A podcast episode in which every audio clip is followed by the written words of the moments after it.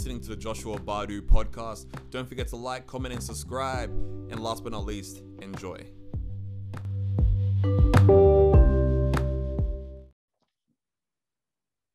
Okay, and we're live. Uh, back again for the first time in a while, the Coach Badu experience. I stopped doing these because once the lockdown happened in Sydney, and I I'm not into Zoom meetings really. Like I like to be there face to face in person. Even like people I respect greatly and thought leaders, if they're doing podcasts via Zoom, I just won't really listen to it unless it's like something that I really need to hear. So the reason I'm I'm saying let's jump in again, I was talking to a friend of mine and I was like, she's like, Oh, you still doing your podcast? I'm like, uh yeah, but it's on a pause because um, we're in lockdown. And she goes, Oh, so you don't want to help people anymore. and I'm like, oh, like she was just joking, but like she, she, and she didn't say it that that like cruelly, but she made a good point. I was like, you know what? If there's something that can be of benefit and someone can listen to and be like, you know what, that kind of helped my day in a bit. I'm like, why not? Who cares if it's Zoom? So here we are again. We might be a bit a bit rusty, but uh, this is the Coach Badu experience, and today we have a very special guest. Ebube Uba, who is a close friend, uh, a trusted um, confidant now in regards to me, even trying to see the world and what I, I see happening in the community. And thank you for being here. How you doing? Good. What an introduction. I know. I feel like I feel like it was a long one. I'm sorry. I was going on a bit of a rant to give some context but uh, I really appreciate you coming through. Um, Ube is play has so many hats and wears them well as well, should I say?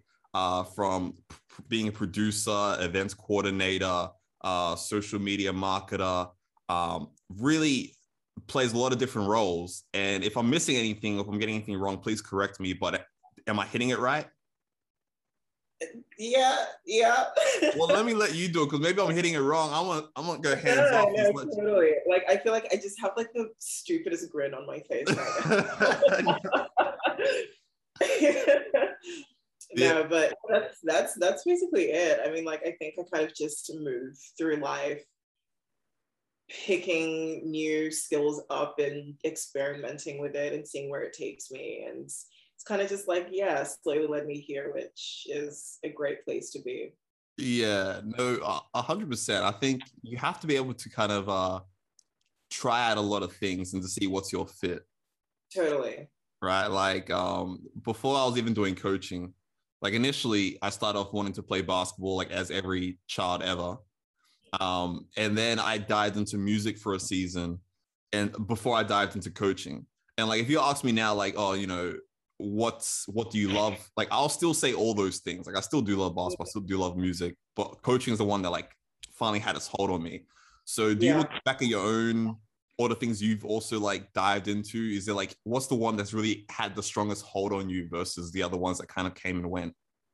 Um yeah, I'm I'm like so similar. I think yeah, I did kind of have that um those humble beginnings where, you know, as a child you dream big uh, I mean, for me, it was volleyball. Volleyball. Like I wanted to, yeah. Well, it started off. It, no, it started off as volleyball, and then moved to like basketball when I joined the basketball team, and then netball when I joined the netball team. Just like, no, this is where it's at. Like, this is for me. Yeah. And then discovered tennis and discovered Serena Williams when I was like, I think uh, 11 or 12. And I was yeah. just like, no, tennis is for me. like, I am, I am going to be the next Serena Williams. Um, but honestly, I think as a child, and um, as we've kind of talked about um, in our previous conversations as well, that I'm a very, I think I, for me, my identity was so fluid in terms of like mm. what I mm. wanted to do um, and who I wanted to be. And so, I mean, like my dad got so sick of me just coming up to him like every second day, being like, you know what, I think I want to be a chef. or like, no, I want to be a fashion designer. Like, no, that's my calling. Um, until and I think like it was all fun and games until like you know year twelve HSC hits and you're just like you need to you need to get it better be something. better be something by the time year twelve comes around. No, yeah. but that's what look. I feel like that's because there's so many cool jobs and industries in the world, right? Like even now, I look around, I'm like, hmm, it would be kind of dope to be an astronaut, or it would be kind of dope to be like a, a mad like uh investment uh investment banker or whatever. Like just different things just kind of touch those different nerves in you. I remember one of my my earliest um dreams as a child, and even when I here's how I know it was so weird. When I told my friends this, they they looked at me like I was smoking crack. Like I I wanted to be a real estate agent in Japan. Right. Actually, that, that's not bad. That's actually that kind of sounds cool. Yeah, it sounds lit. But at the same time, like as a 13 year old young male saying going to one of your best friends and be like, hey, what do you want to be when you're older? He's like, oh yeah, I will play in the NBA. I'm like, I want to be a real estate agent in Japan. no, no, why Japan? Why Japan of all places? Because I, I was raised on anime. I was raised on Dragon Ball Z. Right, I was raised right, on all these cartoons. I just saw Japanese, Japan, and the Japanese is like such cool, such a cool culture and cool people. And I wanted to like be a part of it. Um, no, so I was like the, the the black guy wanting to be Asian. You know, it's a, it's like a opposite of what you find today, right? So yeah, I told my friend. He went and told his older brother. His older brother looked at him like he was on crack so he came back to me the next day and said, I told my older brother what you told me. And he gave me a look I've never seen him before my whole life. And then I realized, okay, this is might be a strange. Yeah.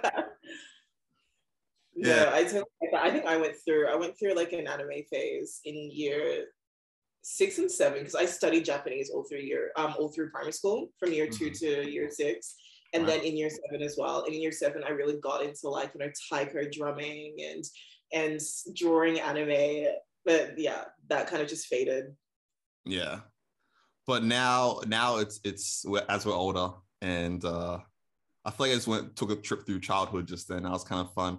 But yeah, so now as we're older, we we we've kind of uh, settled more into where we are now, and I think things still can change. Like I still say to myself, like you know what, coaching's cool today, but you know who knows what your life will be like in say 10 years time 20 years time 30 years time totally. Um, but I, I, re- I actually realized I didn't exactly answer your question as to like what was that one thing that really like had a hold on me. Right? Yeah. I think um, evidence of what I do today, um, it was the arts that really like had that firm grip on me. I mean, like all through school, all through school, I loved English, loved drama, loved art class, like loved all those things. And um, it wasn't until like I saw my first play, I think I was in year, either year three or four. Saw my first play at like the regional theater in the country town that I used to live in. Mm. And I was just just so mesmerized by the costumes and like just the confidence that kind of just came from the performers and i was just like this is so cool. And i think one thing um one thing that really baffled me was how quickly they were able to get changed in their yeah. costume. And ever since then i was just like i need to know more about this world. And so yeah here i am. What was your earliest play? Like your your the first time you yourself even dived into it how old were you then? When when was that? I was I think I was 10, 10 or 11. And we had, like, I remember I was reading, like, it was reading time in class, and I picked up a, a play. Don't remember the play, but absolutely loved it. And um, we had to kind of like, the teacher got us to do like a sharing time at the end of the day where yeah. we kind of um, spoke about what we loved most about what we were reading that day. Mm. And after I kind of presented my whole thing, she was just like, you know what? I think we should all do a play. Like, yeah, you know, like, um, so I think in the next term or semester or whatever it was, um, basically she split us up into groups and we got to just, yeah, play around with, you know, a play that we all chose. And I, the one that we, my group did was a play called Strega Nona. We'll never forget it. I played a little. Strigon- how do you pronounce that? Sorry? Strega Nona. Okay. Um, about like a, a woman who cooks, who makes like, who has like this magic pot that makes magic spaghetti. Oh. Um, so basically, I played a, a young man in that play, and I was just like, it was, it was just this. I feel like it was just this like the weeks of preparation and rehearsing and figuring out costumes and things like that. Like, I mean, we were like 11, 12, like we had like 10, 11, like we had the wildest imaginations. And, you know, there were people who did like the Princess and the Pea, um, Cinder, like a short version of Cinderella. Yeah. But here I was, like every, like all the girls wanted to be the princess. All the girls wanted to be like the evil stepmother or the stepsisters. And here I was, not like it wasn't my choice at all, but I was stuck playing a young Italian man and I thought I would hate it when I first uh, when I first was told that this was my this was my role. I was just like, no, I want to be the princess. I want to be this. But then honestly, fell in love with it. Like I wow. fell in love with the world. Fell in love with how I could just be a completely different person. Oh, fell in okay, love yeah. with the confidence that came from that character. That you know, like I wasn't Ebube anymore. You know, and I and I really really loved that feeling and like for a little girl who was also bullied in the high in primary school like it was it was a way for me to step away from you know that world and not really care. Like it was i think it was like one of the first times truly that i didn't care what other people thought about me.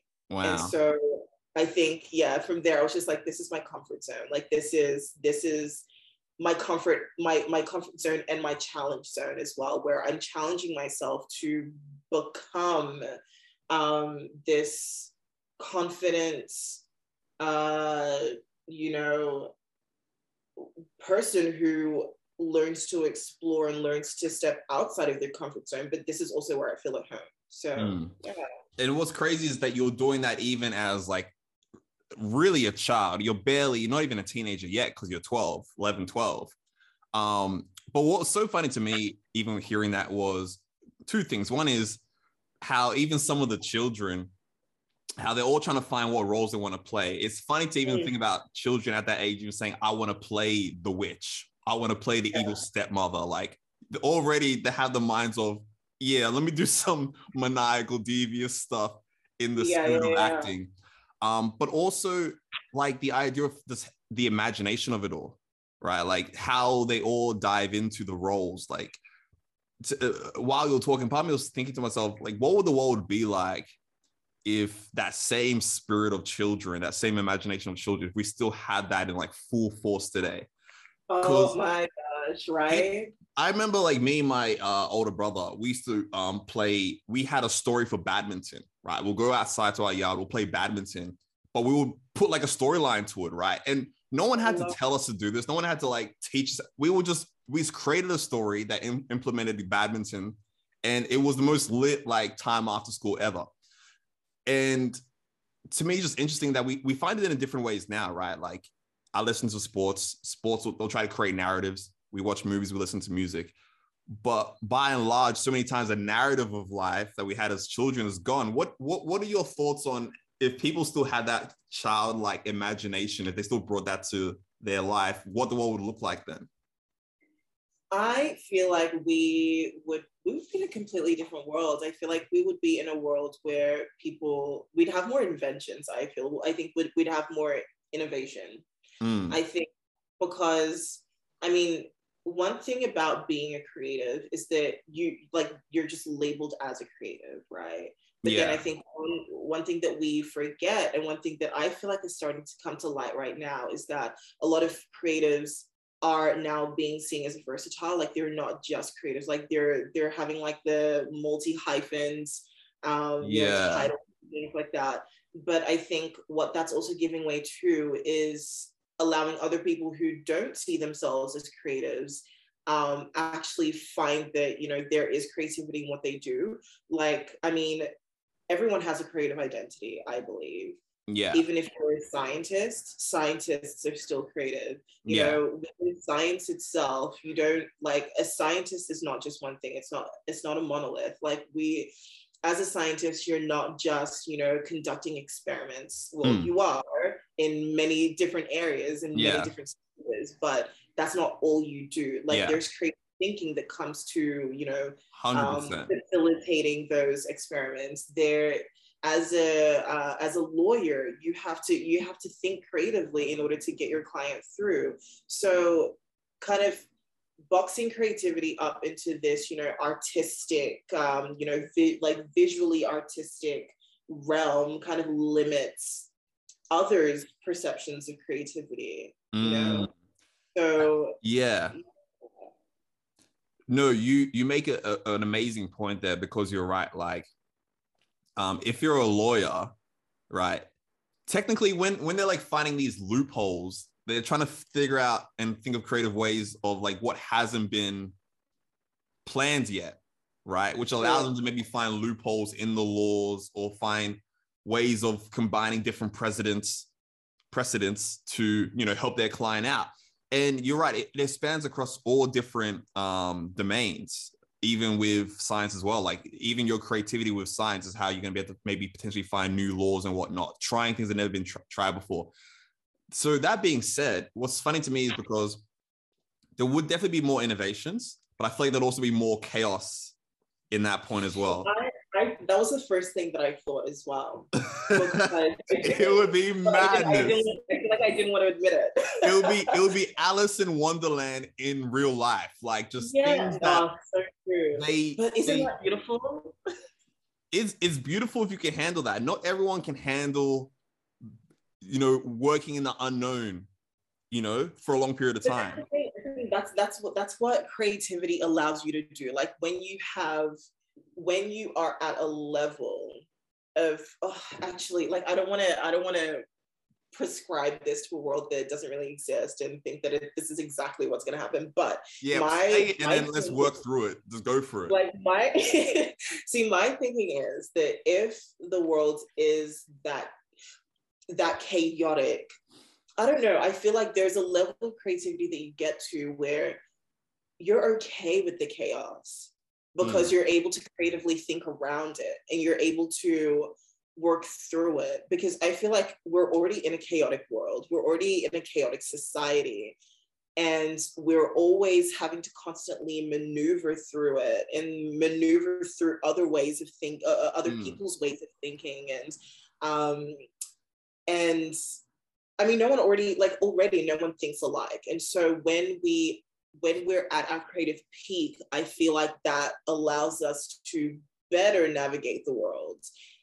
No matter how like no matter how chaotic like the world can be, I feel like a creative mind can always navigate through that. And so I think if the world was in um, a, a, a creative like uh, in chaos and in like you know in a flux of you know other people's creativity. I feel like we, would be able to manage that. We'd be able to maneuver that.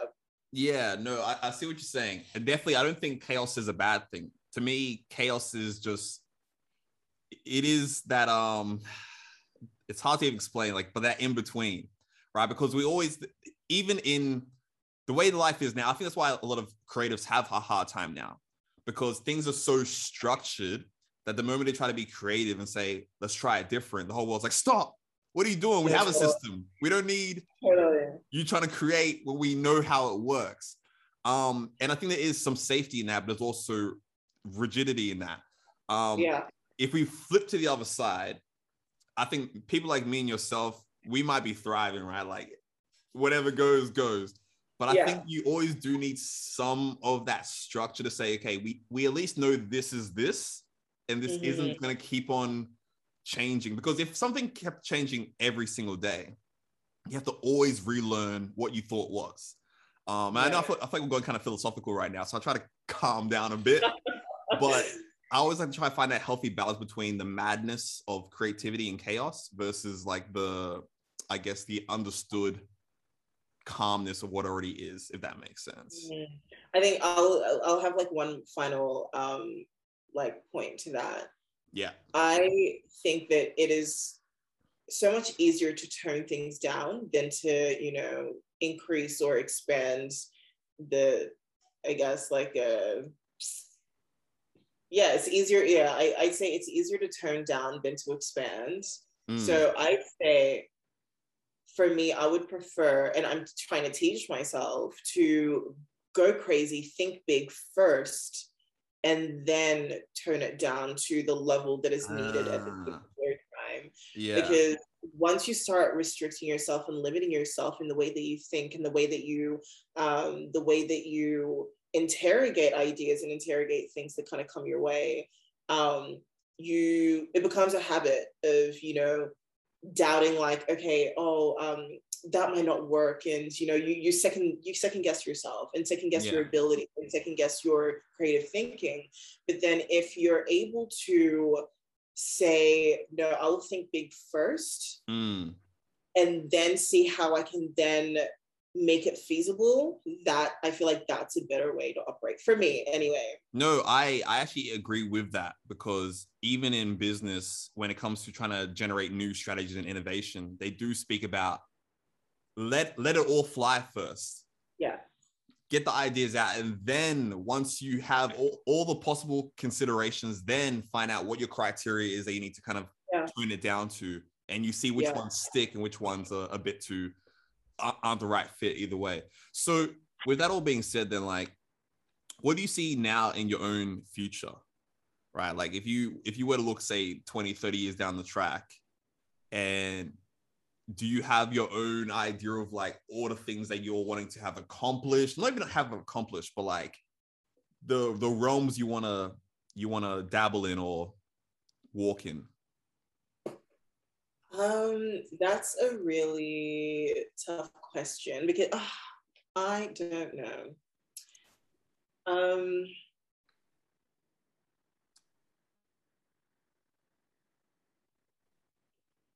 I think I'm. It's funny because, like, I think in in the past I used to be that type who used to plan five, ten years into the future. At this stage that I am in right now, I'm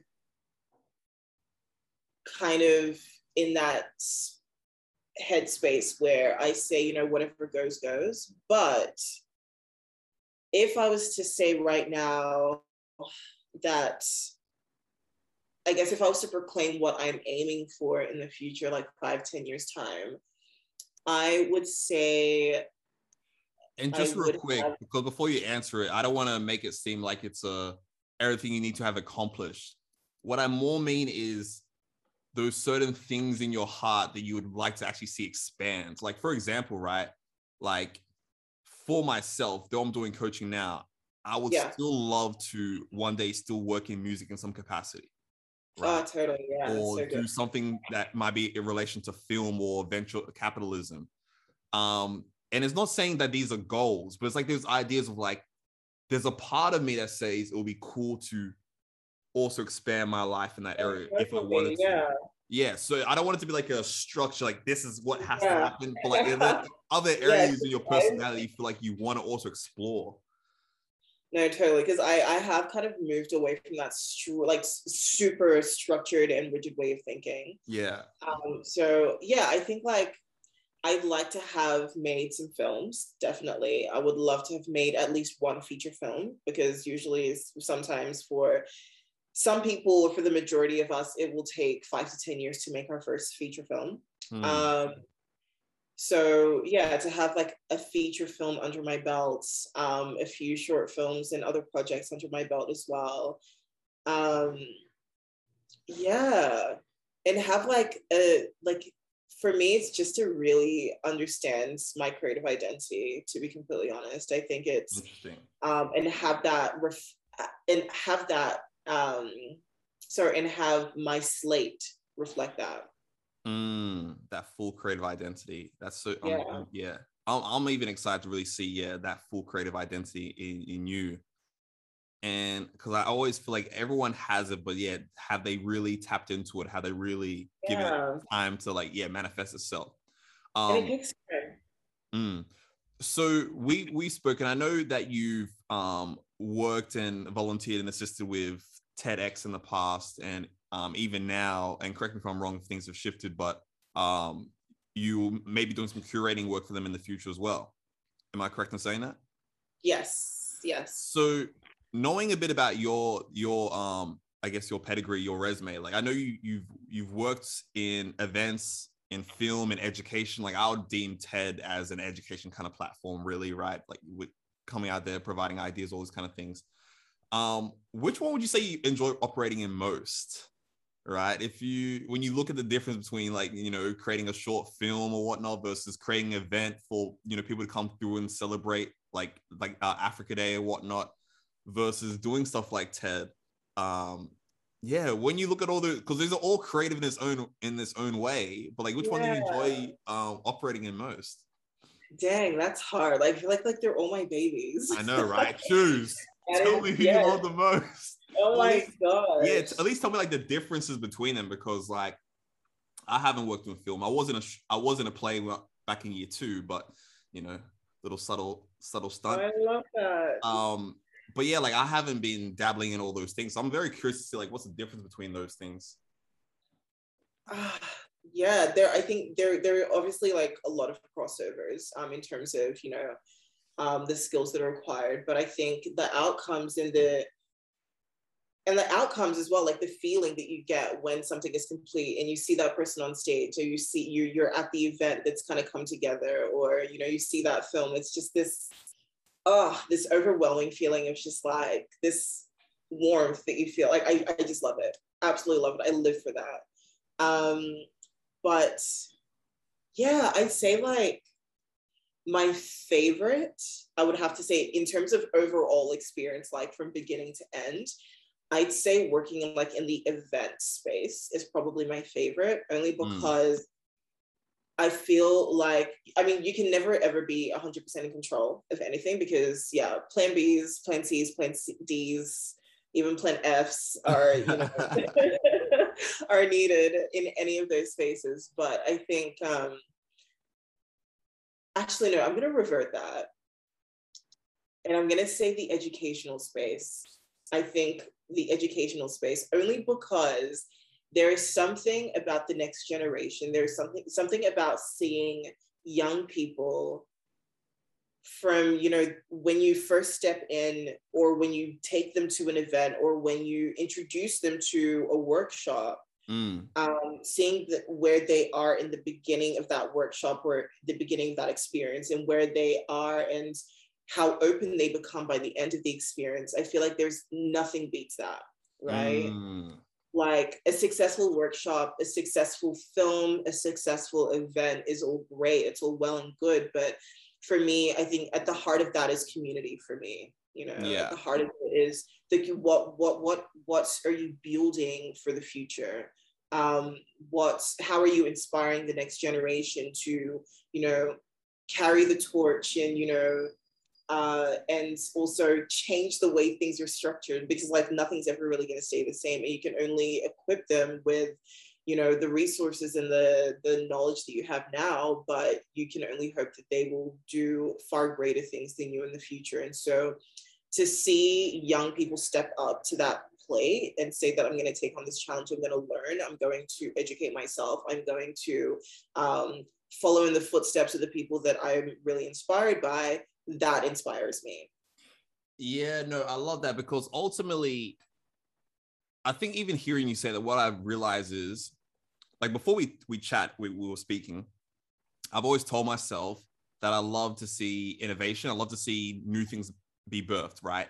Especially in culture, right? Yeah. Like to me, it's so amazing that you you can you go around the world and you're still dealing with humans but they act so different, right? Yeah. Japan has their own culture, Australia has its own culture, Africa has its own culture, Indonesia has its own culture, everyone has its own culture.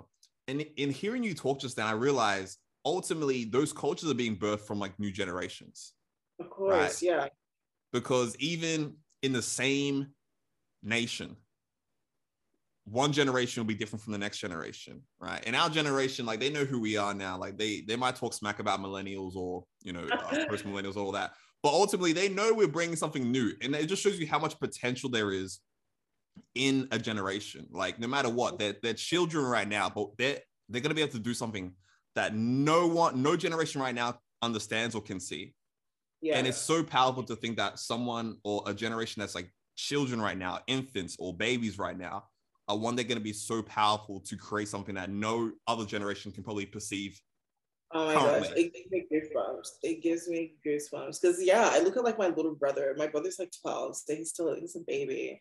Um, and I look at my nephew and my niece and like just extended family. I'm just like, you guys are gonna something. You, and you don't know what it's gonna be, but something's coming out of them that's gonna be so potent yeah. that people are gonna be like, wow, watch this. What are they doing? You know, like I'm getting yeah, excited now. Yeah, and I can only hope that you know myself and like my sister and my parents and all these people that are around them can nurture that, you know. Mm. Do you feel like our being millennials now, right? I feel like we're just getting started, right? Like even I feel like even older generations, I feel like they still got some time to go. They still got some, they can still flex their wings for a bit. But I look at millennials, I'm like, we're just getting started. Like we haven't been given the reins just yet. I feel like Gen Y is taking the reins. Boomers still are like holding on to with dear life. but I, I'm very curious to know what it's going to be like by the time, like what 2050, 2060. You know, I am if something else doesn't take us out by then. But, yeah. No, totally. I I'm so excited, but I think I'm really excited to see that you know our generation who are becoming parents now, like my sister, for example, and just like you guys are amazing parents. Like it's like they they understand the trauma of being a child. Mm. so, and they they they're really good at communicating that. Unlike the last generation like our parents generation who you know it's just they're just like yeah life is life. You move. Like we we go through the struggles. We don't talk about the struggles. We just move. Um but i think our generation like we know the struggle. We speak about the struggle. We heal from the struggle and we're raising we're going to be raising and we are raising a healed generation or a generation that you know knows how to heal from those traumatic experiences. Yeah. and we don't have a clue what's our blind spot though? Because i feel like you you gain one thing but sometimes you lose another. Like the, the most common thing they always say about our generation is y'all give up too quickly or y'all ain't loyal. Y'all are just from one thing to the next but that's coming from the outside. Like you being in it, what do you feel like our blind spot is that we actually got to learn so that we don't potentially fumble the ball in, in certain areas as we grow up? Yeah, actually, that's something I've been thinking about lately. I think like we I mean, we're we're perceived as a generation that does, that doesn't care enough. I feel, and I'm not saying that, that that's true. That might just be baloney. But sometimes I see that. Sometimes I do see that because like we we tell ourselves like don't care what other people think about you, which yeah, for the most part, it's true. Um, we say, you know, no one really cares that deeply about you. So just live your life for yourself. You know, your job doesn't care about you. So like take that vacation time that you want to. Um, you know you're like sometimes you might be with someone but they truly don't they will never care about you as much as you care about you which is true for the most part but yeah. i think sometimes we do need to let ourselves be vulnerable i mean i think like we're kind of split where like we're we're teaching ourselves to be super vulnerable and but then not attached right so it's it's um yeah. well here's the thing i i I disagree with the idea of don't be attached. Actually, no, maybe let me rephrase that. Like you shouldn't be too attached to anything. No. But I'm I'm starting to believe now, the more I study and understand more about mental health and psychology, the more I realize we're we're built to be attached and connected. Yes. Like yes. even in family, like no matter how much they get on your nerves, if someone came in disrespect to your family member, for most people anyway, that's gonna hurt you. It's like them attacking yeah. them is like them attacking you. So yeah. ultimately, like we're all connected by something. And I mm-hmm. feel like um, I've been reading this powerful book called um, Lost Connections, which is talking about um, the the misconceptions and causes of depression and anxiety.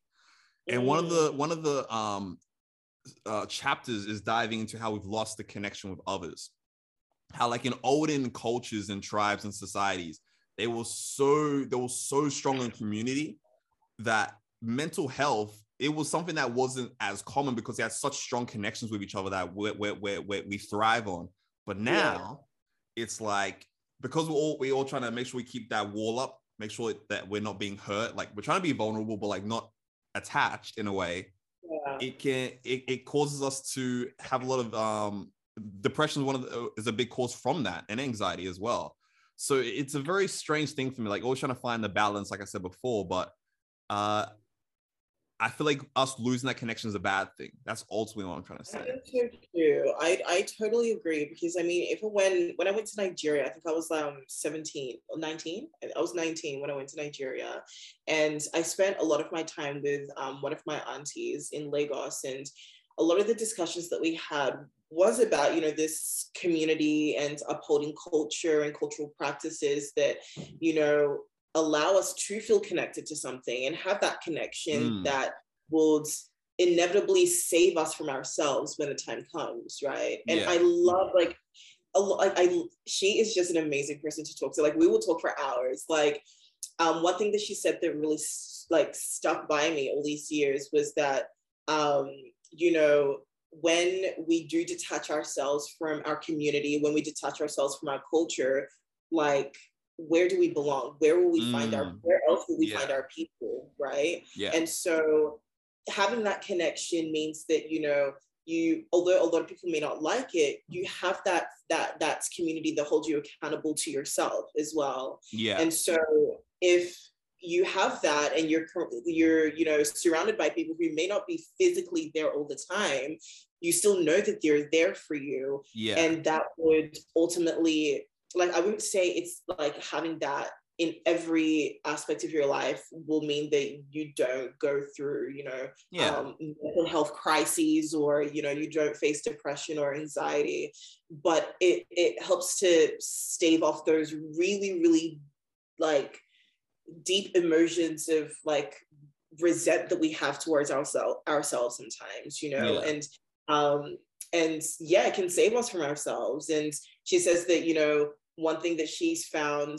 like in her travels that you know a lot of people who don't have culture and who don't have like a sense of community are a lot more depressed they're a lot sadder mm. they they are actually really really lonely. Yeah. Um but she says that but us why we are strong why our people are strong is because we we we value community we value our culture and we value the connection that we have with other people. Yeah and we're, and we're trying to we try to run away from it because there's the fear of being attacked by those who are meant to love you, right? Those who are meant it's to be. the easy way out. Sorry? It's, it's the easy way out. It's I think it's, it's, yeah. You just like it's an easy way out for people not to have to talk about their feelings, not to have to confront what they're going through, because sometimes other people know us a little bit better than ourselves. Like I mm. think um, it's it's it's funny because I was talking to my dad about this last week that you know um, in the in the case of my brother my some things my brother does he will totally deny doing it. But the on the outside everyone else sees that you're doing it. Like you can't deny it. So like sometimes we we lie to ourselves to make ourselves feel better. We lie to ourselves to make ourselves yeah just kind of not seem as you know out of touch or as bad as we we we hope or wish that we're not but other people can kind of see that and that's why we kind of sometimes need to let people in so we save ourselves from like they can save us from ourselves they can save us from ourselves because no one can go through life by themselves like i think ultimately what we're looking for is that is is meaning and that yeah. meaning can come in many forms right it comes through family comes yeah. through culture comes through the values we share and like like here's a question for you. Like right now what would you say is the value of our of today? Like what is it that we that as a people we feel like we all actually do believe in? I know it's kind of a it might be a hard question to answer but like let me try to add some extra context. Like back previously in older generations as far as what i'm i'm i'm i'm, I'm i remember right they had the the say the American dream of you know the house, the white picket fence, the children, right, and like having a strong knit family, right. That maybe was one value that a lot of people shared, right? Mm-hmm. Um, maybe in the 60s, they all seemed to galvanize around that whole idea of the psycho- psychedelic experience and let's like, you know, start doing drugs and whatever. Like, I'm not saying it's good or bad, but just the idea of like what they all now flock to as a value system. What's today's value system? What is it that we're is it cancel is cancel culture our value system? Like what is what is it that we all now say like this is what we believe as a, a community or as a society, you know? Ah, look. I like when you first asked the question, the first thing that came to my mind was just peace. Like I feel like we we value, I think everyone values themselves more than anything else and their own peace and their and we value mental health a lot more now than any other generation. We value the reality of, you know, uh how funny like is that? Sorry for cutting you off, but how funny is it that we value mental health, yet it seems like mental health is going down rather than up. And maybe they weren't monitoring it before and it was actually worse before. But you know, they still talk about how poor mental health is today, though we're valuing mental health. It, it kind of sounds like it's a contradiction of like what we truly value if if if it's not getting better, rather worse. I think it's like just like the trend of the world at the moment. I think with just everything that's happening, mental health is getting worse because I mean we're in a pandemic. Like who what other generation has been through yeah. the global pandemic? We're doing this in Zoom. To, yeah, exactly. And had to, you know, face their computer screens and face the internet more than ever, right? And, you know, I think the effects of having to you know sit in front of the computer all day and do your work off a screen uh, like communicate with other people and try to relate with people at like off a screen and um, turning to social media more where social media already has proven to you know lower people's self-esteem. And that is basically where we're at 24 7 now. So i think it's like although yes we're valuing our mental health and yes like the mental health awareness is going up but we're pushed into spaces where our mental health is forced to kind of decline because we're we're bombarded with all these issues and problems with the world um, fake news like scary news bad news like breaking news. it's just never it's just never ending it's just never ending and so i think it's it's it's it's only right that we're now definitely focusing on mental health because yeah. we need more than we need that awareness more than ever. Because like imagine if we didn't right now. Like imagine if you know the the the idea of mental health was you know still stuck in 2010 and we're in a like we're in a global pandemic where you know seeing bad things happen right in front of our eyes unfiltered we would yeah it'd be pretty bad Hundred percent. I'm I'm very big. I'm I'm so much bigger on the idea of community now than I've probably ever been in my whole life, just totally. because of how much uh, research and I guess even life experience ultimately that I, and from what you're saying, from what other people are saying, from like speaking to different ethnicities from around the world and how yeah, when they, every time they look at the differences, it seems like one of the main contributing factors is is their community versus is there not a community? Do you feel mm. like you have others who are with you and they're ride or die versus do you feel like you're really alone in this world? And mm. to me now, I'm like, that's one of the things I'm, I'm, I'm really trying to shout from the, from the rooftops. Like you gotta find a, your tribe. You yeah. need to be a part of the whole world, but like you need to have that tribe. You know, like exactly. when, when stuff hits the fan, you know, he's coming around, she's coming around, they're gonna come around, and we're gonna be okay together. You know. Mm-hmm. Um, I was listening to a uh, a song by Mos Def uh, called um, "Life in Marvelous Times," and he has one bar and he goes, he, he's talking about like the state of the world. He goes, um, he goes, we got more and more and more and more and more of less than ever before. And every time I hear it, I always think to myself like, oh, that's so profound. Like, just more everything, more technology, more more money, yeah. more food, more whatever but just losing that some of the substance of what is actually what it's all about. Ah, I don't know, man. What are we gonna do? Honestly, but, I, yeah, I feel that. That being said, um, one of the one of the main reasons that like obviously I w- did want to speak to you because I wanted to kind of get your thoughts um, on culture today. Some of the some of the influences that kind of makes the cog turn, right? Mm. Um, and I was gonna ask you because I was I was watching I was I saw a post. I'm gonna bring it up right now. Uh, most podcasts have someone to bring up posts for them. I gotta do it myself. This is how.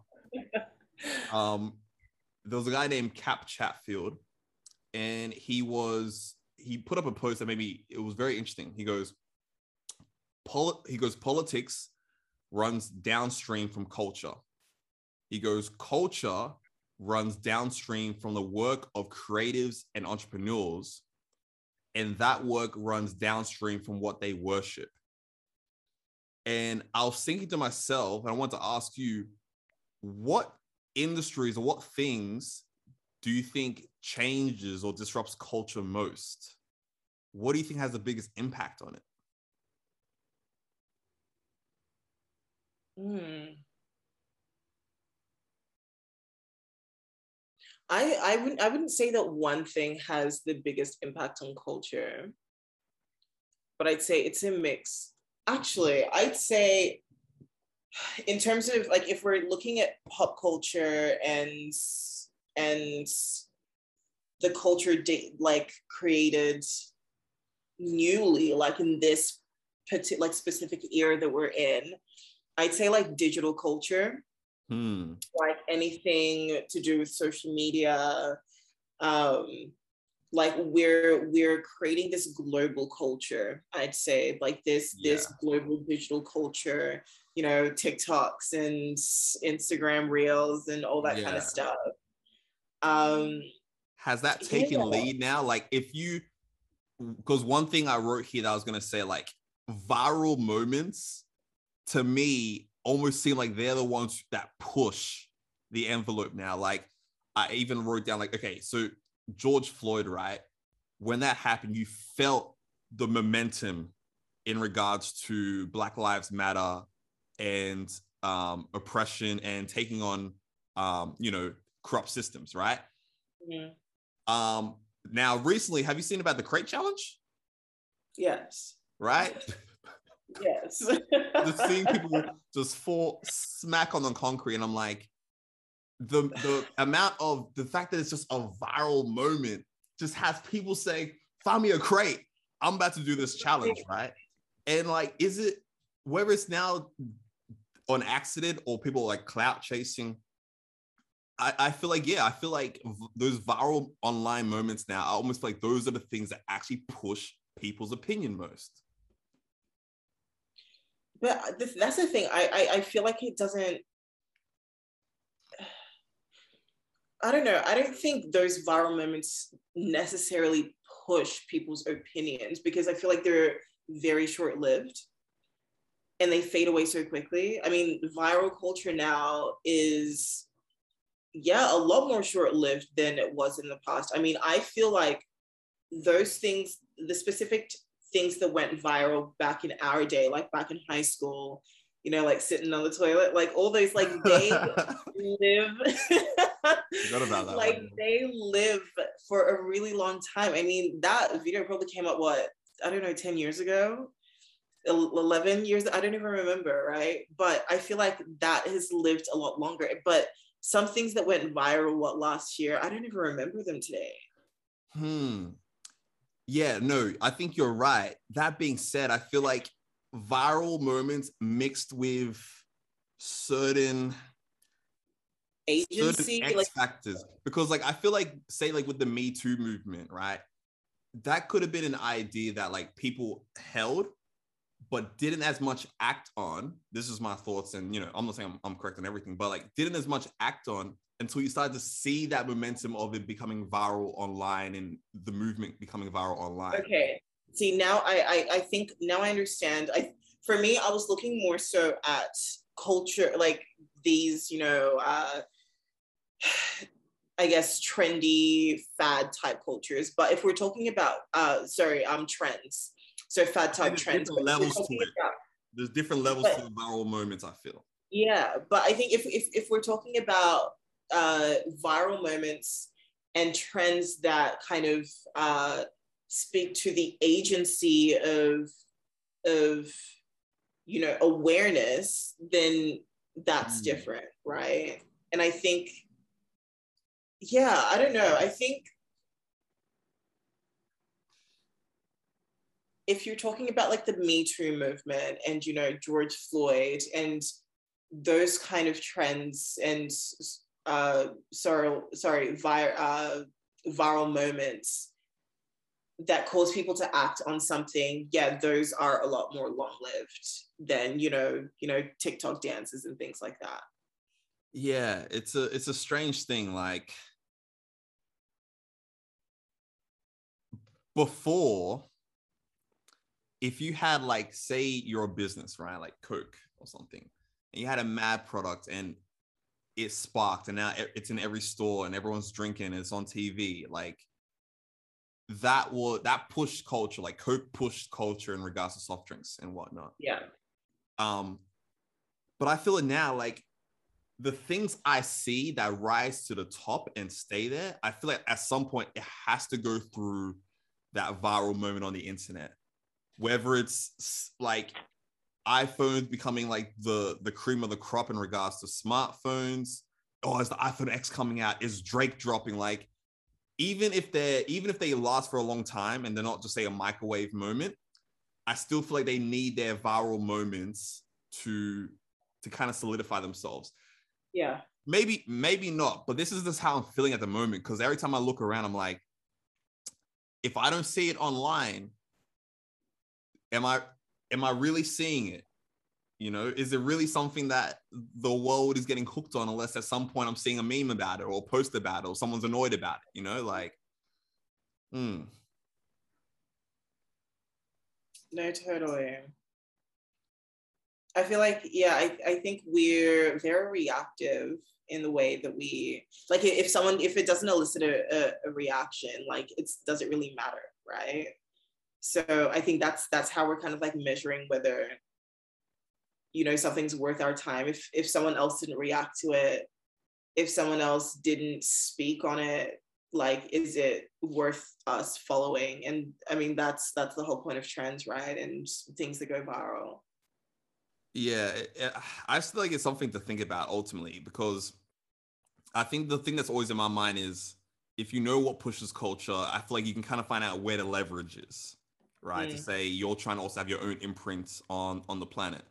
Um, and you know, I, I feel like when I say I'm looking at entertainers or whether it's actors or athletes, like a lot of them they're planting their base on the online platforms now, right? Whether it's yeah. social media, like I I'm I follow Kevin Hart and I just like love seeing his videos of him like dancing and goofing off. And I'm like, how big would he be if he didn't also have this social media presence that continuously also pumped up his his influence or like the Kardashians or whatnot.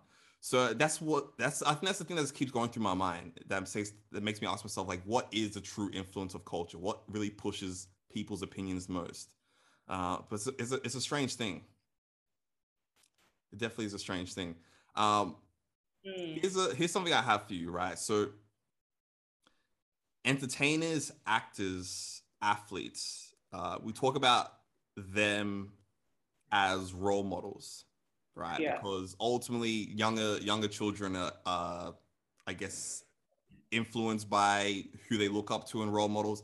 And there's there's that non-going debate about should they be seen as role models, should they not? They're just human. Like we can't put that kind of um, pressure on them. Versus, uh, should they take the responsibility since they're in the limelight? I'm curious to know, like, what are your thoughts in regards to entertainers, actors, and athletes as role models? Is this right? Is it wrong? Should we leave them alone and let them do what they're doing, or do you feel like there is truth in saying that they should be responsible in how they use their platform? Mm. Oh, that's it's it's a tricky one. It's a tricky debate because I'm kind of on both sides of the argument where you know i think if you have been given a platform you need to use it wisely but at the same time you need to have like if if you have that kind of platform and you have the money to do so, get a PR team together to really, you know, uh, like help you properly market your brands to the right audience. Mm. Um, because then when it does get, I, I think the the times when it gets messy is like, you know, like Cardi B, for example, has been like one of the big ones where, you know, her music is not for kids, but a lot of kids listen to her music. So mm. it's it's like we can't blame her because, you know, the way trends work, like anyone can get their hands on it. I mean, kids as young as 10 are on the internet at this stage. So we can't necessarily blame the celebrities or the athletes um, or the public figures to maintain where their content goes. Yeah. And that's just the nature of the internet. That's just the nature of the World Wide Web.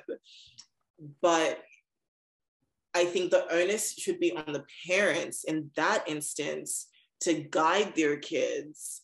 Because I mean, for me growing up, like my parents weren't like they were like other parents. They were scared that, you know, um, you're you're always scared of your kids being, you know, um, uh, exposed to things that they shouldn't be exposed to. Every parent has that fear, but it's on the parent to guide your kids and to tell them that, you know, not everything that you, you hear is true. Not everything that you see with your eyes is good for you.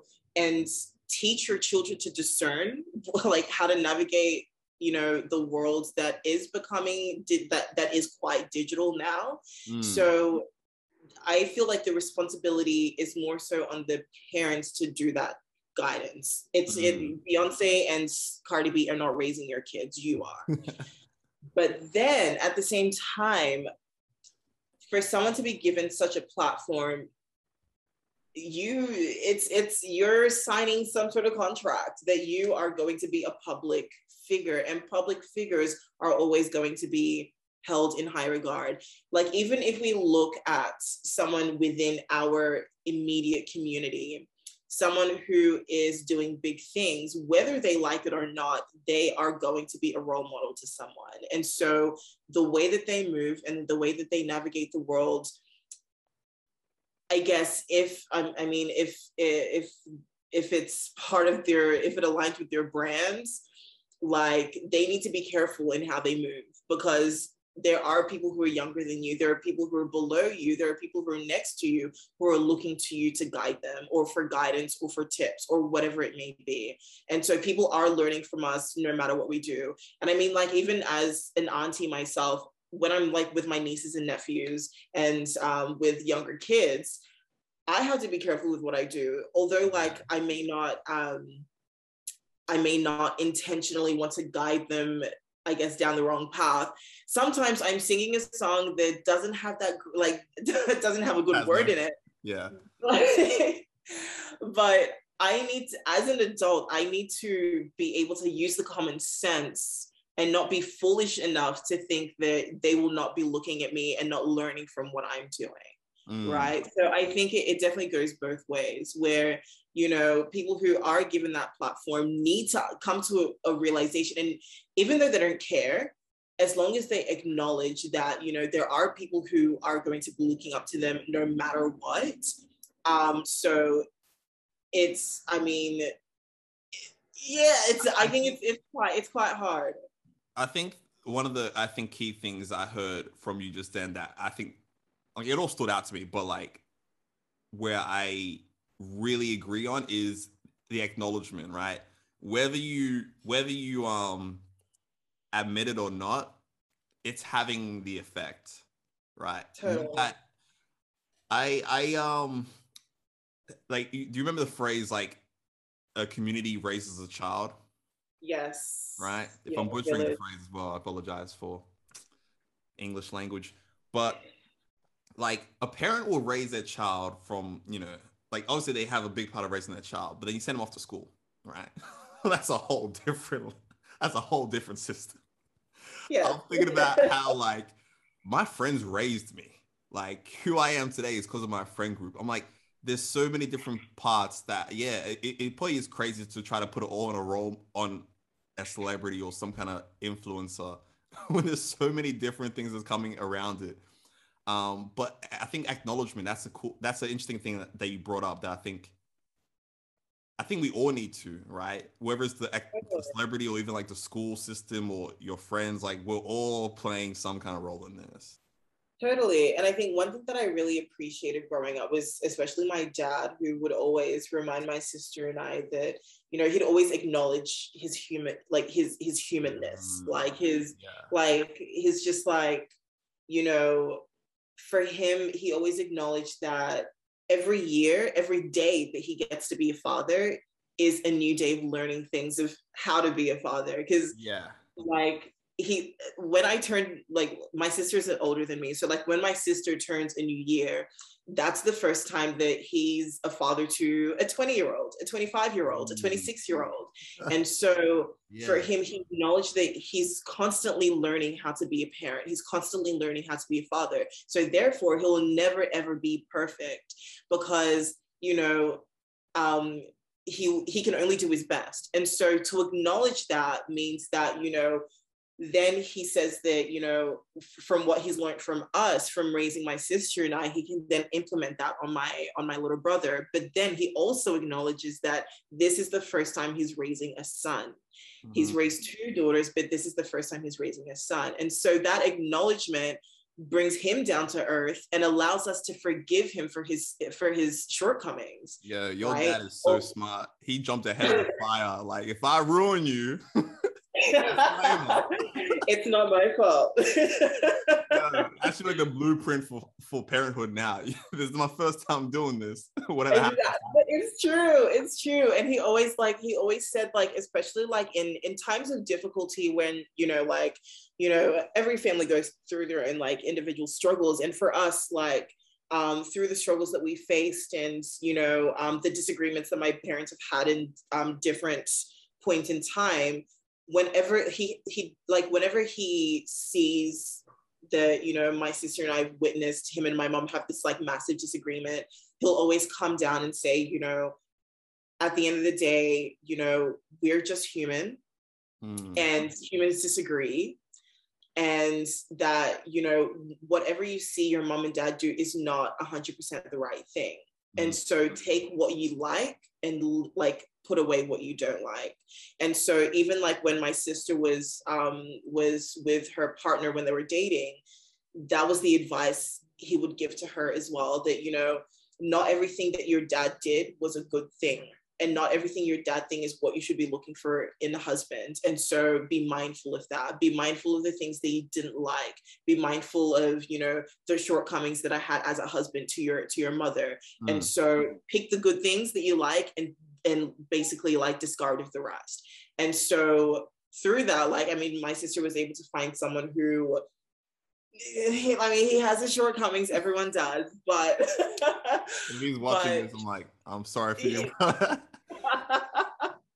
no, but I think I really, really did appreciate my dad always kind of, yeah, bringing himself down to earth because a lot of, like, even a lot of, especially like Nigerian parents rarely do that and they make themselves out to be like this godlike figure that always got straight A's. Like my dad was honest about his grades. Like he was oh, really good at like you know sciences and maths and like physics and things like that. But um, he, I remember he told me like during the HSC, he was telling like not to stress and things like that. And he remember, and I remember him telling me the story about him sitting his exams to get into this really good university in the in the United States and um, and at the time he had he came first in like his exams for like physics maths and like another like subject. But he completely failed english and not once but twice.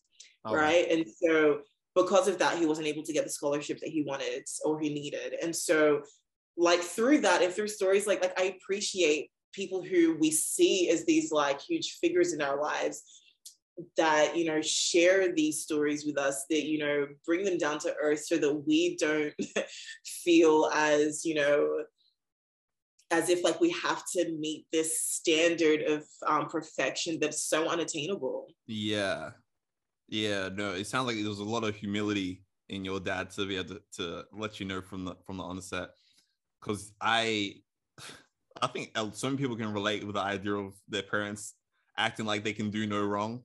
And it's such a frustrating moment as well. Like where you can see something that your parents do and they're like, this is just plain wrong. Like as an adult, you can say like, this is not how totally acting. But, but their mind, is like they're just in a whole different just perfection. Um, that being said, I was going through your um your IG just real quick, just before this get a refresher. And I was looking through your cap your your description, your bio, and it's like your cool auntie. And I'm like, yeah, yeah, she is that. And I thought to myself, shout out to all the cool uncles and aunties that like kind of taught you game while your parents were doing the straight and narrow. They were like totally. doing this extra different kind of shows you a bit of life in a in a crazy way. I want to hear I want to hear kind of your story as like being that cool auntie and even like what is the cool auntie? What is that? If you have to give it a role description, what is that as well? Okay. Oh my goodness. Okay. Now I'm actually I'm exposing myself. Um, I call myself the cool auntie because that's who I aspire to be. I'm definitely not there yet. So if I was so if I was to go through the role description of the cool auntie, she is she's independent. She has a really cool job. And even if she doesn't have like the coolest job she earns enough to have a super cool life right? She yeah. travels. Um so i feel like i meet maybe like 80% of the cool auntie role description. That's good percentage.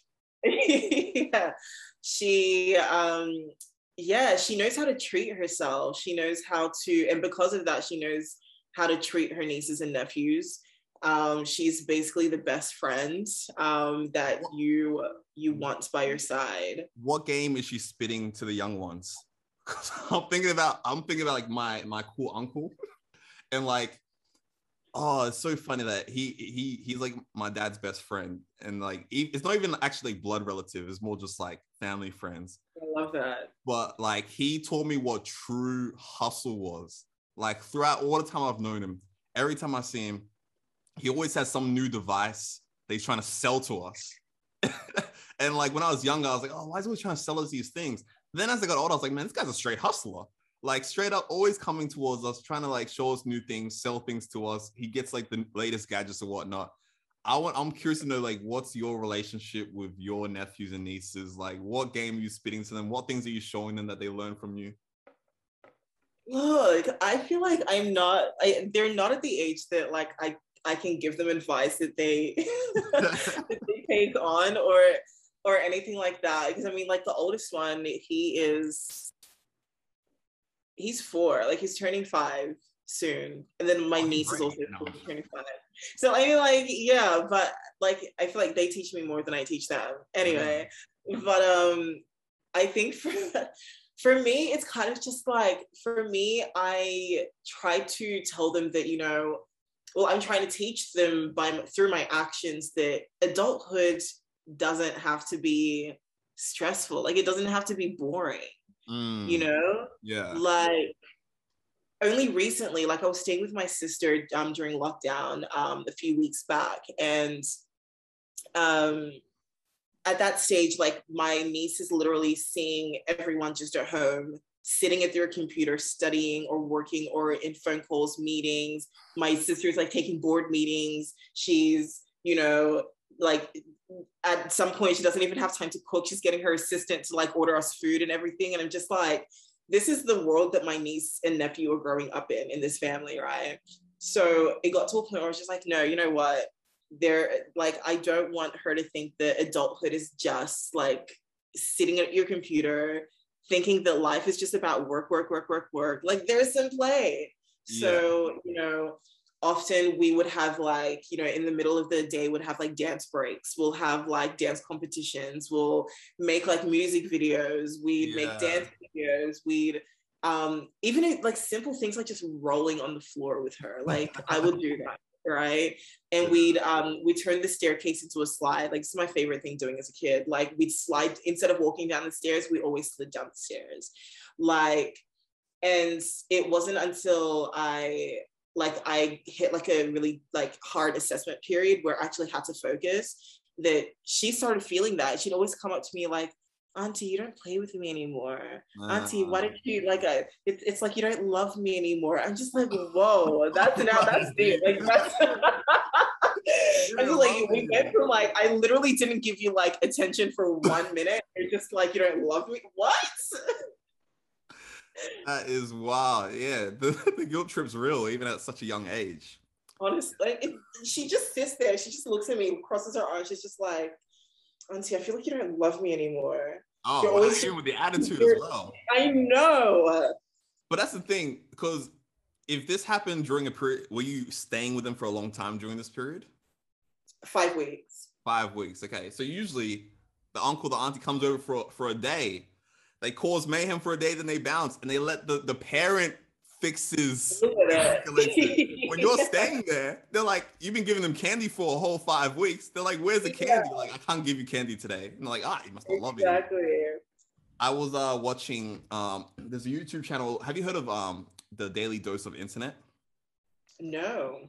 Okay, so it's a YouTube channel, um, and it's like millions of subscribers, and it's just a guy who gets sent in all these fan videos of like just dope things around the world. Someone be skydiving, a weird prank, um, a dog fighting a cougar, like just random things that happen worldwide. And I sit down and I watch this on YouTube. I'm always thinking to myself, the world is so much bigger than what I'm seeing. Oh, totally.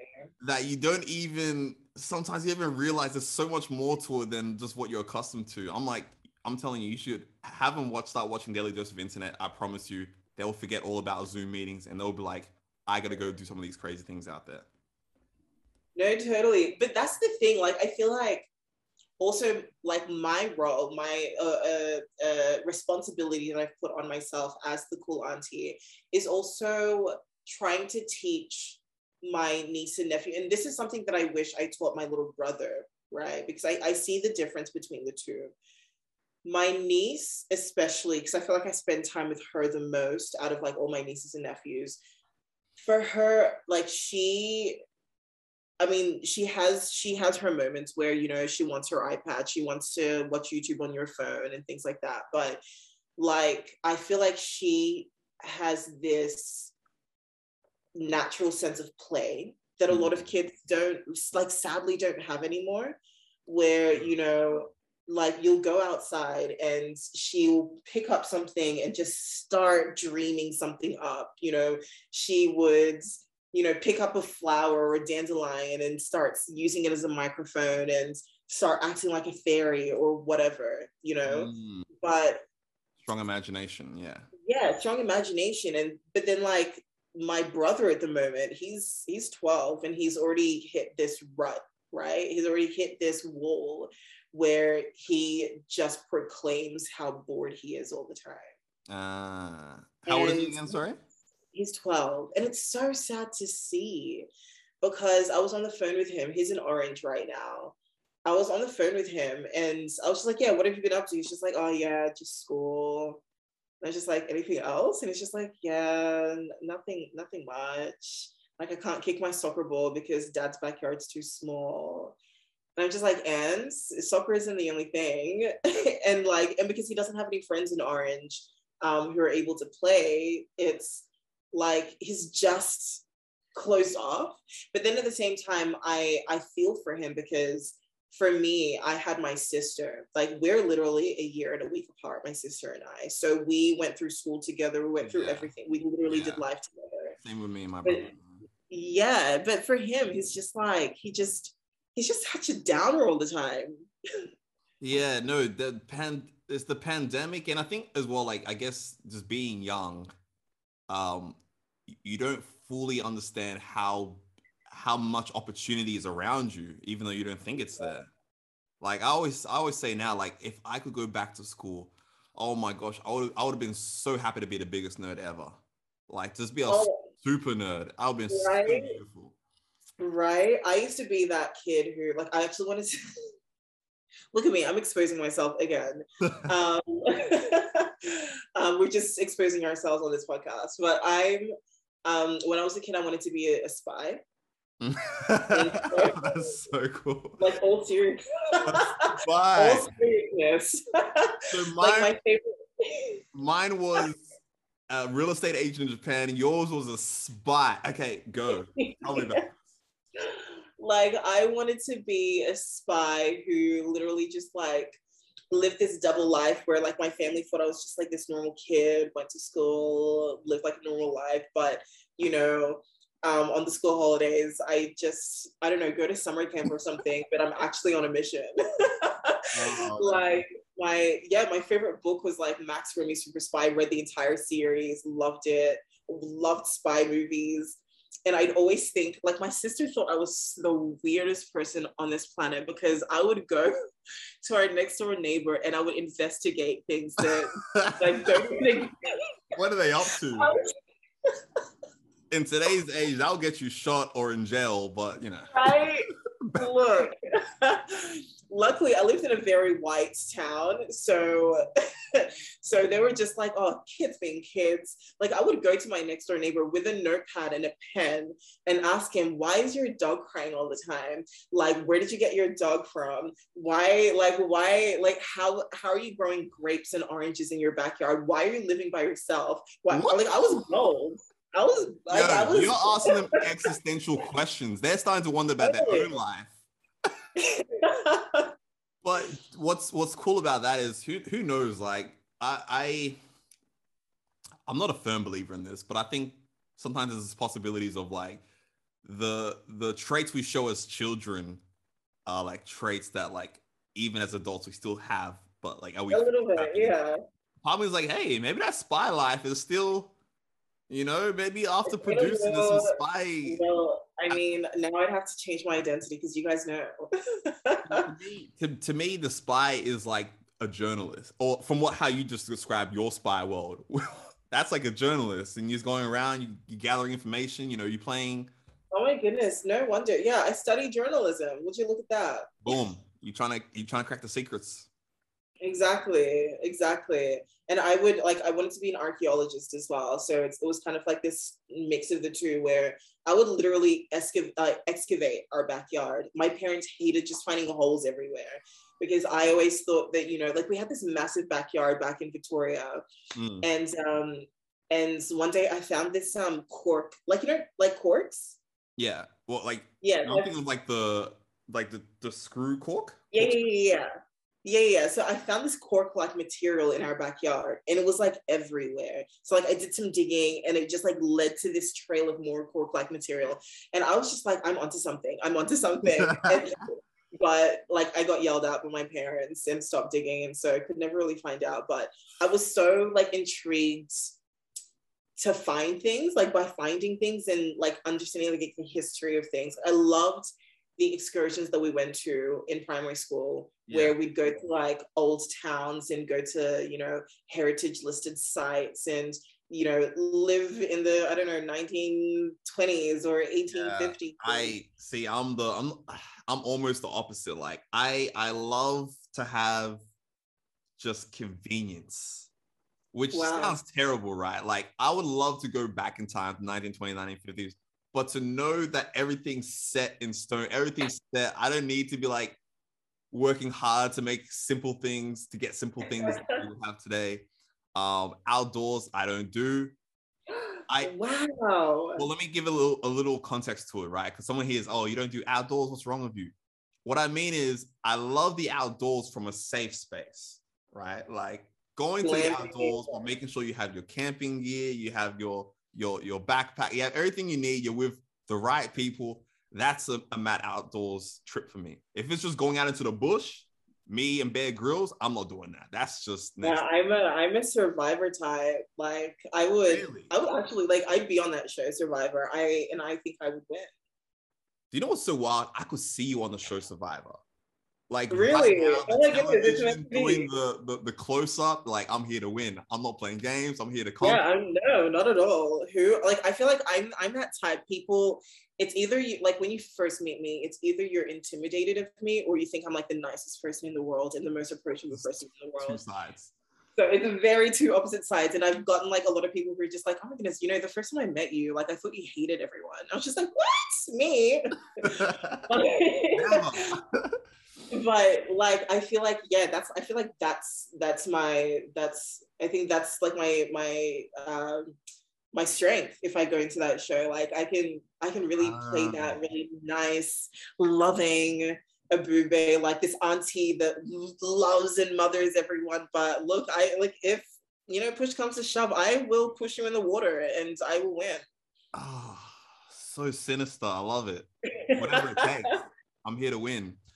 Well, look, in that case, then it's 125 now. We'll begin to wrap up soon. I have uh, one more question for you.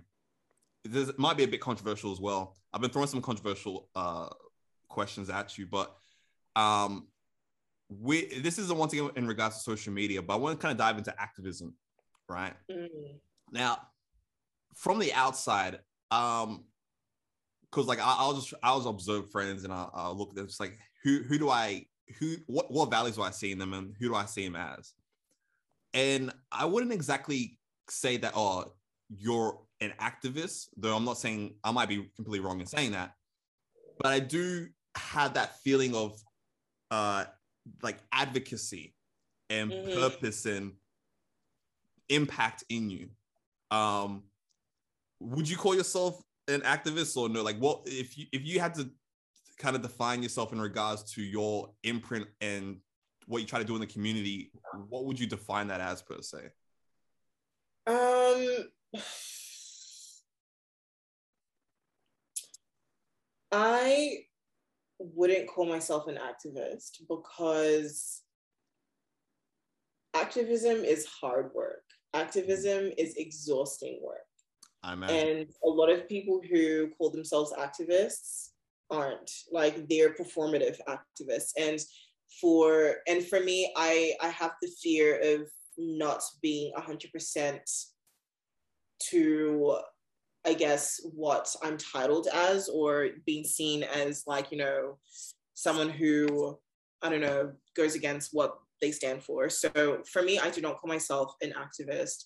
Yeah. Um, I yes, that that that's um that advocate in me stands because you know like advocates they you know s- support particular things and so for me i'm an advocate to certain um, causes and certain movements.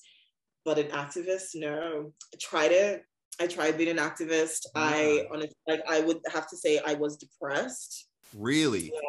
Please yeah. tell me about this. It's as an activist, you put a lot, like you have a lot of responsibilities and a lot of like you you carry so much with you as an activist. I imagine. You have to. So for me, stepping into the space of activism back in, I think it was back in 2015, 16. Um, and you know, starting that, like I kind of started that um, that journey to kind of really understand, you know, the history of Australia, the the history of, you know, um, uh, the slave trade. And i really like read up a lot like every day i was reading something. I was reading yeah. essays. I was reading articles. I stayed up to date with um, activists that were you know in the us or in colombia. Or in nigeria or in south africa and it was a lot of work it took a lot out of me um, but at a point i was happy because i felt that you know this is my calling and at that time i was i just started my um, bachelor of communications and I was majoring in journalism at the time. And I yeah, I was I was all about, you know, finding those stories about people who were standing up for what they believed in. Um, but then slowly after like I was I was literally like going to like meetings and events like basically every single week. But then being in that space of other activists, some like there was a feeling that I didn't know what I was talking about. There was a feeling of of um, of shame or or of uh, anxiety that I'd be called out for not being a true activist. There were feelings of you know um, of worthlessness because it felt like I didn't know, like I just basically begun my activist journey. And there were some people in, you know, the space who just knew so much more. And I felt that, you know, I had to silence myself because, um, which is true in a, in part because I mean, when you're new to something, you can't just start teaching without knowing, right? So you yeah. need to learn. Um, so I put myself in that space to learn, but then there were lots of people who were also activists who looked down on people who were mm. uh, who were just in that period of learning where they didn't really know as much as them. And so, you know, it, it's it was kind of like you were in a group of like you know philosophers, and you were kind of just the the comedian who just like stepped in to to kind of listen to what they had to and, and try to and you wanted to feel a part of the conversation, but you never could in a whole in a whole because you know yeah no that's that's a very enlightening thing because um and obviously people may have different experiences of how they dive into their own activist journey but i think that might be something that could potentially keep a lot of people away from it right where they feel like no, they step into an arena that they don't understand or feel like they don't belong would you say that that feeling came more internally or from external pressures around you in regards to not knowing both. enough? Ah, okay. I think both because um at for me I although like I do strive for perfection in a lot of things that I do, I do also acknowledge that you have to you have to learn and you have to be a student before you become a master. And so I didn't expect to know everything when I started. Um, and a really good friend of mine at that stage, just like her advice to me was just read, just teach yourself and learn. And so I actively put myself in those spaces where I could learn.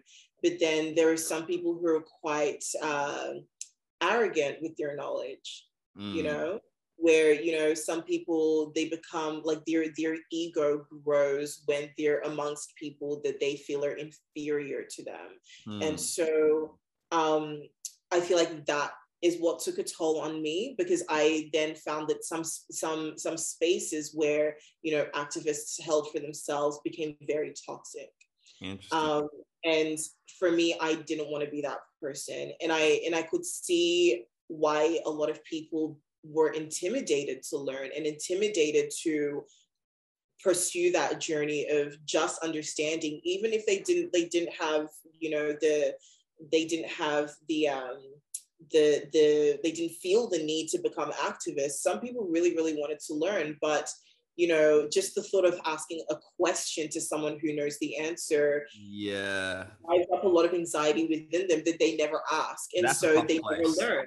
That's a tough place to be where you feel like you can't be wrong because the judgment is going to come along with being wrong is yeah. worse than just learning. And yeah. Okay. No, I actually really appreciate you sharing that. So here's the thing. Let's take away let's take away the word activism because I don't want to be trying to throw that here then, right? And let's just stick yeah. with the word advocate because I feel like advocate versus activism. Like for me, it sounds like it's it's a different similarities, but they're different. And advocate's like helping to promote promote a certain idea or cause. While for me, when I hear activism, I almost feel like it's somewhat fighting against oppression at times. Mm. Um, and I might be wrong in that definition, but that's just how it, it sounds to me. In regards to advocacy, right? Like obviously, um, social media is a, is a big platform for where people can show their advocacy, right? Mm-hmm. And there are different causes within our own community and things that can begin to um, be bigger than our community now affects say like a, a whole nation or different nations international communities right Mm-hmm. And I think there is a um, a question of how much should the regular person get involved in regards to mm-hmm. speaking out about certain things, whether it is in an advocate way or in an activist way. How involved should they be? And I kind of wanted to kind of get your thoughts on this because um, if no one talks, the problem stays there, or we never yeah. reach the goal. If everyone talks, sometimes maybe the right person isn't being listened to or it becomes fake in in how they go about it i want to get your thoughts on how you see today's landscape online in regards to people being either activists or advocates what do you think think our responsibility is? Is there a line? Is it just doing what's on your heart? How do you see it? Um, I think there, yeah, we need to appreciate people's capacities, I think, more, and we need to be gracious in that regard because um, a lot of people are trying. A lot of people who speak on these, you know, tough issues are like their heart really is there. But you you can almost tell. some people are really good at hiding it, but you can almost tell when someone's advocacy or activist um, or um, or activism, sorry, is um, performative, right? Mm. So those who like i mean the common traits for those who are quite performative in their um, advocacy or activism you know they do a post they just follow the trends where you know uh, people are posting black squares i'm going to post a black square just so you know i don't get called out for blah blah blah yeah right but those who what what what i guess separates those who are performative and those who are not is that their advocacy or their stance on that particular um, issue moves beyond social mm, media. Yeah. Because social media is a front. it is the biggest front, you know.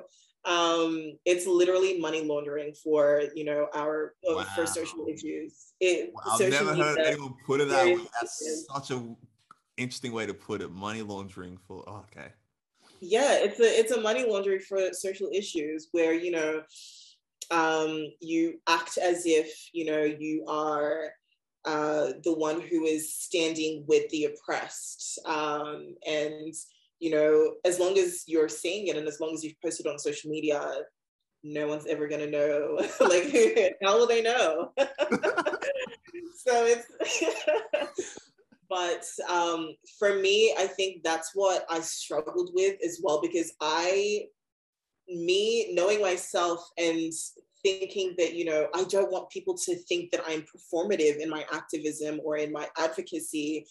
Um, I completely, there was a period where I stepped off social media. I completely stopped posting about any social issues because I felt that, you know what, what people see on social media is how they is, is the picture that they paint of you right mm. so if they see you post about you know women's rights and black lives matter they're like okay she's an advocate for those two causes um, and as well as like her profile we can tell she's an artist she's this she's that but i didn't want to be defined by my social media yeah. so for me I wanted to have the peace in knowing that in my everyday life, I am doing the things and I'm saying the things and I'm mm. doing what I say in real life to to either further the cause, um, further certain causes, rather than just posting it on social media so that everyone can see that I'm doing that. Mm, yeah. And so I think, regardless, people are going to have you know um, assumptions of you via your social media platforms but i think for me i had to i had to do that deep emotional work for myself to be okay with whatever anyone said about me on social media and just know that in my heart although i'm not posting about something i'm still doing it offline and yeah. no one needs to know about it no one needs to know my business i'm i became that person where i'm just like you know what? I know my business. Those who see me just doing things, they see me doing things. If you don't see me doing things, don't worry about it. It's it's not it may not be for you to see. So yeah. Yeah, no, that's such an interesting thing. I think um from from what I'm hearing you addressing like the idea of like almost like that fake advocacy or fake activism that people just throw it up online and they may not be living in their real life or now people will now paint you as just that when there's so much more to you than just that area right? Um and that's such a such a true thing. I think the the other thing as well that i was very curious about was uh almost like yeah where does where does someone's actual responsibility lie because not even like doing it on social media but i mean like even in just being about it in your own real life because i remember when um when george floyd incident happened and the Black Lives Matter movement was you know, getting more momentum and yeah, people posting black squares and all these things. I went on my Facebook and I put up a big post about like I saw a lot of division, a lot of energy, which was obviously everyone was seeing at that time. And I was saying how like, look, if you if you want to be promoting and supporting right now, thank you. And I also said, but um, you know, if you're not, I would really encourage you to do so because what I realize is, you know, what may not affect you today may affect you tomorrow, mm-hmm. right? And I, I truly believe that, right? And then I, I thought to myself, like, hey, if you're gonna be saying this stuff, now you got to be about it, right? Because life doesn't end with just George Floyd now, right? Now we're seeing the Afghanistan situation. You're mm-hmm. seeing, you know, whether it's um, natural disasters in different areas, um, Hong Kong or whatever else is going on in the world. And it's like, okay, are you keeping that same energy when it's not about your own community exactly. kind of exactly. thing? And I thought to myself, I'm like, the world is bigger, is probably too big for me to be involved in everything, right? Yeah, that's the exhausting part about it. That's the exhausting part about it, right? But it's relevant, it's relevant enough that there are certain things that are bigger than me that I should be a part of. And almost the challenge I have now is trying to find out where, what are my battles to get involved in, you know? And have you ever, yeah, have you been wrestling with that same idea of like, what are the battles that you feel like are worth fighting that you should be involved in, whether they're in your community or not in your community? Because I feel like a lot of people ask that same question and it's hard to answer at times it is really hard to answer because I mean, like, we naturally are quite selfish. Like, yeah. Human nature, like we're we we think about ourselves. It's survive. Like we're we're in a game of survival, right? So whatever benefits us, whatever um, furthers our agendas, our community's agendas, is what put is in our hearts first, and what we put into first. So that's not something to be ashamed of and i never ever ever want to shame someone for you know only being about their cause and not anyone else's but what we need to understand is that if our cause harms someone else or harms another community that's not a cause we should be fighting for and we should be standing with right?